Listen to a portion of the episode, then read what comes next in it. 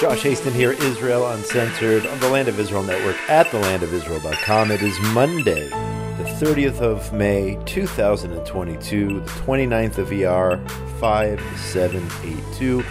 Coming to you on this beautiful morning from Gush Etzion, Jerusalem. Liberated Gush Etzion, Jerusalem, celebrating 55 years since this area, along with Judea, Samaria, Jerusalem, the Golan, and other areas of this country were liberated in a defensive war of survival, a miraculous war of survival back in 1967. Today is actually Hebron Day, where we mark the liberation of the city of Hebron from the Jordanians. And yesterday, of course, was Jerusalem Day, where thousands and thousands, tens of thousands, and maybe even over. I think, if you ask me, I think there were maybe 100, 100 150,000, 200,000 people dancing and marching through the streets of our eternal, undivided capital city of Jerusalem yesterday. And I had the schut, as they say, or the privilege to take part in the festivities, marching through the streets of Jerusalem, through the new, new city, and then through the old city of Jerusalem yesterday. Just a beautiful sight to see so many flags and so many happy marchers, such joy in the air in the streets of our capital, in the streets of Jerusalem yesterday. As JNS News reported this morning, Israel's Jerusalem Day celebrations, including the flag march through, through the Old City, took place mostly without incident on Sunday. The national holiday marks the reunification of Israel's capital following the Six Day War in 1967. Tensions were high throughout the day in what was described as a fragile security situation, with some 3,000 security officers spread out across the city but the violence that the Palestinian Authority, the Kingdom of Jordan, and Hamas all warned could happen did not materialize. So, yesterday there was a sense that maybe Hamas would launch rockets towards Jerusalem as they did during last year's parade, which I also attended. Last year, the march did not go through Shar Shechem or the Damascus Gate into the so called Muslim quarter, and yet Hamas still launched rockets last year. And of course, all of those haters this year said no, the march should not go through the Muslim quarter, should not go through Shar Shechem, Damascus Gate. Yet every single day, each and every day, Arabs in Jerusalem have the freedom to walk wherever they want, to go to the malls, to go to the restaurants. You have Jews and Arabs who are working in the stores and in the malls and are visiting the parks. And Arabs are allowed to do that, yet for some reason, so many different voices out there, I would say radical voices, say that Jews should not march through one of the gates of the old city of, of Jerusalem because it's offensive. It's offensive when Jews with their flags march. It's less offensive, I guess, when 20 Jews are murdered in terror attacks, as been the, as has been the case over the last two and a half, three months or so. That's less offensive. That's less talked about. The fact that Jews are murdered, but teens with flags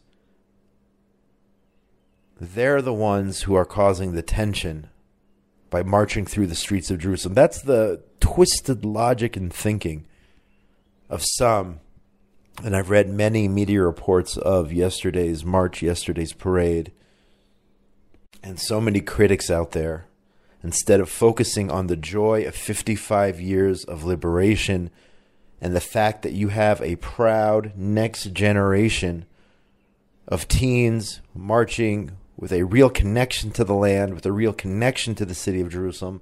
But that, for unfortunately, is not the focus for many. Israel National News added that Prime Minister Naftali Bennett stands behind, or this morning, I guess, stood behind his decision to approve the flag march held yesterday, which passed through Damascus Gate in accordance with the route that had that had existed for decades. So, other than last year, and I don't know of any other year where the route did not go through Shar Shechem, Damascus Gate, Bennett said, quote, we decided that the flag march would go along its traditional route, and so it was. This year we broke records with over 50,000 participants who painted the city with the colors of our flag. It is moving and joyful to see all the people of Israel celebrating together Am Yisrael Chai. So again, 50,000, maybe that was earlier in the day, but official, I guess, reports are saying 70,000. I'm telling you, there were over 100,000, if not much more. It's hard, really and I don't know how they count these numbers if they uh, apparently they judge by helicopters overhead or whatnot but there were so many people in other areas of the city in downtown Jerusalem not just on the parade route who were out celebrating. Army radio was broadcasting from downtown Jerusalem. The city was packed and we certainly haven't seen a city this packed as a result of the pandemic um, for many, many years. Yes, there was a parade last year, but it seems this year was was much more packed, just based on what I saw yesterday. And again, the focus of the haters are that fringe minority of individuals who marched, who were chanting against the Arabs and again, you're you're talking about if it's let's say it's seventy thousand people, let's say you have fifty people or hundred people who you want to view as so-called extremist. Okay, that is such a small percentage, yet that is what sells the newspapers. That's what makes the headlines. Are those fringe elements and not the other sixty-five thousand plus or, se- or rather, if we're talking about 75,000, 74,000 plus whatever the number is, focuses not on all of those who marched peacefully and respectfully and joyfully through the streets of Jerusalem. Okay, much more on people's minds, at least on my mind, was the threat of perhaps of the Hamas rockets, or also because there were so many people, and I'm very claustrophobic, so there were certain points where I was nervous that this could, God forbid, turn into another uh, Lag BaOmer Meron incident that we had last year, in which people were killed in a stampede. That that's what was on my mind in, at certain points. But I personally, even though there were reports of arrests and whatnot, I personally did not see any racism or violence or any of that stuff. I'm not saying it didn't happen, but certainly when I was walking through the route of the parade, I didn't see any of it. And if it did happen, and of course there are videos backing up that there were heated exchanges, some plastic bottles thrown between Arabs and Jews or whatnot. It, it was it was certainly it was on the fringe and it was the minority and it was not the headline. It was not what yesterday was all about. Yesterday was all about celebrating our liberation period. So others out there creating that false narrative unfortunately um, trying to get some headlines. And uh, anyway, just great to be part of that Jerusalem Day experience yesterday. Uh, let's turn to uh, to other news. We're we're almost, by the way, at the end of the spring holiday season here in Israel. We had Passover, followed by Yom HaShoah, the Holocaust Memorial Remembrance Day, and Martyrs Heroes Day, followed by Independence Day, uh, rather Memorial Day first, then Independence Day, then Jerusalem Day, and now we have the holiday of Shavuot coming up this week, where we celebrate the receiving of the Torah, and that kind of marks the end of the holiday, the spring holiday season here in Israel and throughout the Jewish world, heading off into summer. But switching gears here in the news, JNS reported yesterday that a blast at Iran's Parchin military facility last week was caused by suicide drones, the New York Times said on Friday.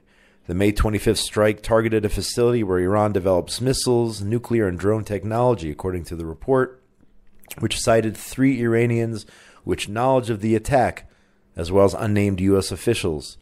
An engineer working for the Iranian Defense Ministry was killed and another person was injured. No claim of responsibility, but according to this report, the attack fit a pattern of past Israeli strikes on Iran and Lebanon in a covert campaign. Iran's Ministry of Defense indicated it, viewed this as an attack, not an accident. Israel has refused to comment, while a U.S. official confirmed to the Times that suicide drones were used, and uh, no discussion of who sent them. Again, Israel not taking responsibility for this attack on this uh, missile and uh, weapons site there in Iran. so, this incident comes after the assassination of a senior member of Iran's Islamic Revolutionary Guard Corps terror group earlier this week. According to Times of Israel, again, the New York Times here cited, they reported that Israel told U.S. officials that it was behind the assassination. The Israeli security establishment believes the source, uh, the American source who spoke to the New York Times, um, again, that the source, sorry, was American and Israel is furious about the leak. Again, this is all a report. Israeli officials told Ynet that they are demanding answers from their American counterparts as the New York Times report places responsibility for the killing solely on Israel and absolves the U.S. of having played any role. So, if this is all accurate, then someone in the U.S. threw Israel down the well. And this, God forbid, could endanger Israeli lives you have a possible Israel hater within the intelligence community, or maybe somebody just screwed up, one or the other, in the U.S. who turned on Israel in this case. And again, Israel did not publicly take credit for the hit on this uh, terrorist member of Iran's Islamic Revolutionary Guard Corps. His name is Sayad Khodai, if I'm pronouncing that correctly who, of course, was a terrorist and uh, deserved what he got. But someone leaking information, whether accurate or not, is dangerous and unacceptable, in my opinion. This morning, according to Times of Israel, Israel issued an updated travel warning for Turkey amid fears of an Iranian response to the assassination of the senior officer in the Islamic Revolution, Revolutionary Guard Corps last week. so, just to summarize here, you have a very bad man, to put it mildly, who was taken out. Israel not taking responsibility, not taking credit. New York Times reporting that an American intelligence source outed Israel, claiming Israel told the Americans they were behind it, and Israel very upset according to the report, very upset that they were outed. And now Israel issuing travel warnings for Turkey and perhaps other places. These things change all the time, uh, fearful that Iran might respond against an Israeli target. Switching gears here, the United Nations. JNS issued uh, or posted this report the other day. By UN Security Council standards, Thursday morning's schedule was packed. After the session, Council members France and Ireland, joined by Albania and former member Estonia, called for a press conference. It wasn't to discuss Iraq, whose UN assistance mission renewal was up for a vote and whose parliament voted this week to apply criminal charges up to the death penalty for any and all contact with Israelis or efforts to normalize Iraqi relations with the Jewish state. The press conference wasn't to discuss Somalia, whose assistant, assistance mission was also up for renewal, and which could have been lauded for its peaceful transfer of power earlier in the week. It wasn't to discuss that morning's vote on renewing sanctions on South Sudan a divisive issue that largely pitted Africa and the East against the West. Instead, why do you think there was a press conference, folks? In keeping with Europe's obsessiveness over the Israeli Palestinian conflict, those members released a statement concerning the final agenda item of the morning the monthly discussion of the Israeli Palestinian file. So, the point here is, folks, and I could read more of this article from JNS, all of these issues going on in the world, and the Security Council and the UN, with its packed schedule, talking about all these different issues, decides after. After the meeting is over, several countries get together and decide they are going to have a press conference and talk about Israel and how terrible Israel is. Nothing, though, by the way, they didn't mention anything about the terror attacks against Israelis, including the attack on Independence Day when terrorists, Arab terrorists, brutally murdered three Israelis with axes. Instead, they were talking about 4,000 housing units in Judea and Samaria.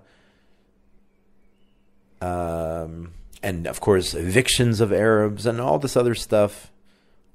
All of this anti Israel obsessiveness and nothing about any other country around the world. And this is out of the European Union. The obsession with the Jewish state continues, holding Israel to a different standard continues, and just look up the definition of the recognized definition of anti Semitism on that one. Okay, holding Israel to a different standard. Not surprised at all.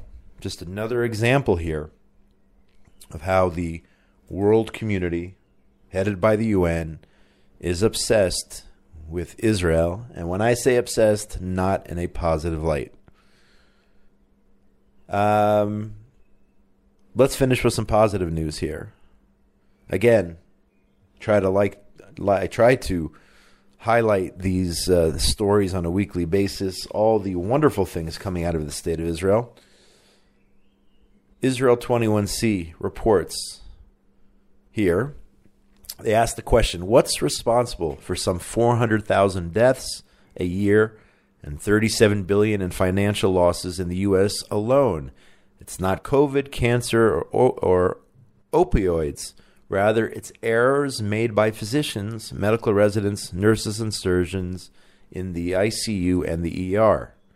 Again, 400,000 deaths a year by mistakes, errors made by medical professionals.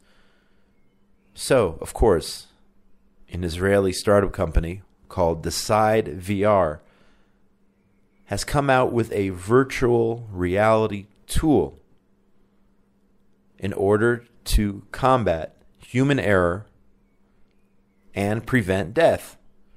A software product developed by Professor Alex Mintz, director of the Computerized Decision Making Lab at Reichman University, formerly the IDC in Herzliya. User, users of the virtual reality software are presented with various realistic scenarios in the ICU or ER. The simulation is populated by doctors, nurses, other hospital staff, as well as beds and medical equipment. Patients in the simulations are programmed with their own problems and personalities. Users must then decide what to do when presented with a trauma or emergency. This is a virtual reality tool. You put on the goggles and these medical professionals can practice all of these emergency situations with the goal of saving lives when it actually counts. And this is technology developed in Israel by the startup Decide VR. So, if you're an anti Israel BDS hater, if you're a European Union representative obsessed with Israel and wanting to hold Israel to a different standard and bashing Israel, every chance you get, just make sure your medical professional has not utilized this technology, even if it means saving your life. Do not be a hypocrite. Okay? If you're a BDS anti Israel hater, do not. Just make sure, ask your doctor, did you use the Israeli startup Decide VR technology when you trained? Okay? Because if you did, then I don't want you operating on me. I don't want you taking care of me in the hospital. Because if you use that doctor, and he has that training based on the Israeli company and their software, you are a hypocrite. Don't be a hypocrite out there, you BDS anti Israel hater. Stick to your guns. And if it means taking the death because you won't use a doctor who used Israeli technology, so be it. You got to have principles, right, folks? You got to have morals and principles. You got to stick to your guns. And if you're going to hate Israel, just hate Israel all the way. Okay, you don't want to be a hypocrite amongst your friends and your peers and the other anti Semites you hang out with, the other Israel haters. So stick to your guns, folks. That's my advice to you. So this is kind of my BDS report of the week, and it's also my positive news report of the week. The fact that Israel actually came up with this virtual virtual reality technology, which will save lives around the world. Uh, that's going to do it for today on Hebron Day. Hebron Day, celebrating the liberation of the city, the ancient city of Hebron, where the matriarchs and patriarchs are buried. I'm actually going to head down to Hebron, Hebron later on today, and check it out, see what's going on down there. Uh, just the day, of course, after Jerusalem Day, celebrating the liberation of Jerusalem and the rest of Judea, Samaria, the Golan, and other parts of the country. That's going to do it for today's show. My name is Josh Hasten. Get in touch with me during the week. Josh at thelandofisrael.com on Facebook, on Twitter, on Instagram. Be in touch with me. Happy to read your comments on the air. And uh, most importantly, as I hear the birds chirping outside my window here in Gush Etzion, Judea, Israel, most importantly, between now and when we talk again next Monday, please God, everyone out there in the wonderful world of ours, be safe. For those celebrating, have a wonderful, wonderful Shavuot. Oh, one other thing, of course, I have to give much respect to Ben Bresky, engineer extraordinaire, Tabitha Epstein for everything she does behind the scenes. Chag Sameach. Have a wonderful Shavuot to those who are celebrating. Be safe. Shalom, shalom from Judea, Israel, just south of Jerusalem, the eternal capital of the Jewish state and the Jewish people. Have a great week, everybody.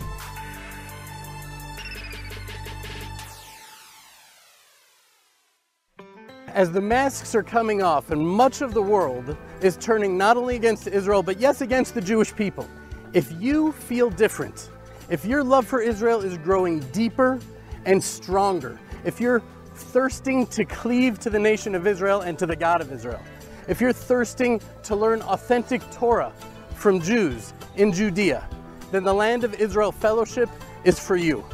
Hundreds of individuals and families from around the world come together on Zoom every week in what can only be described as a fellowship of love, friendship, of learning and praying and belonging.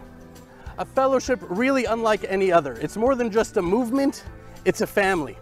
To learn more about the Land of Israel Fellowship, click on www.thelandofisrael.com backslash fellowship or send an email to fellowship at thelandofisrael.com. Love and blessings from Judea.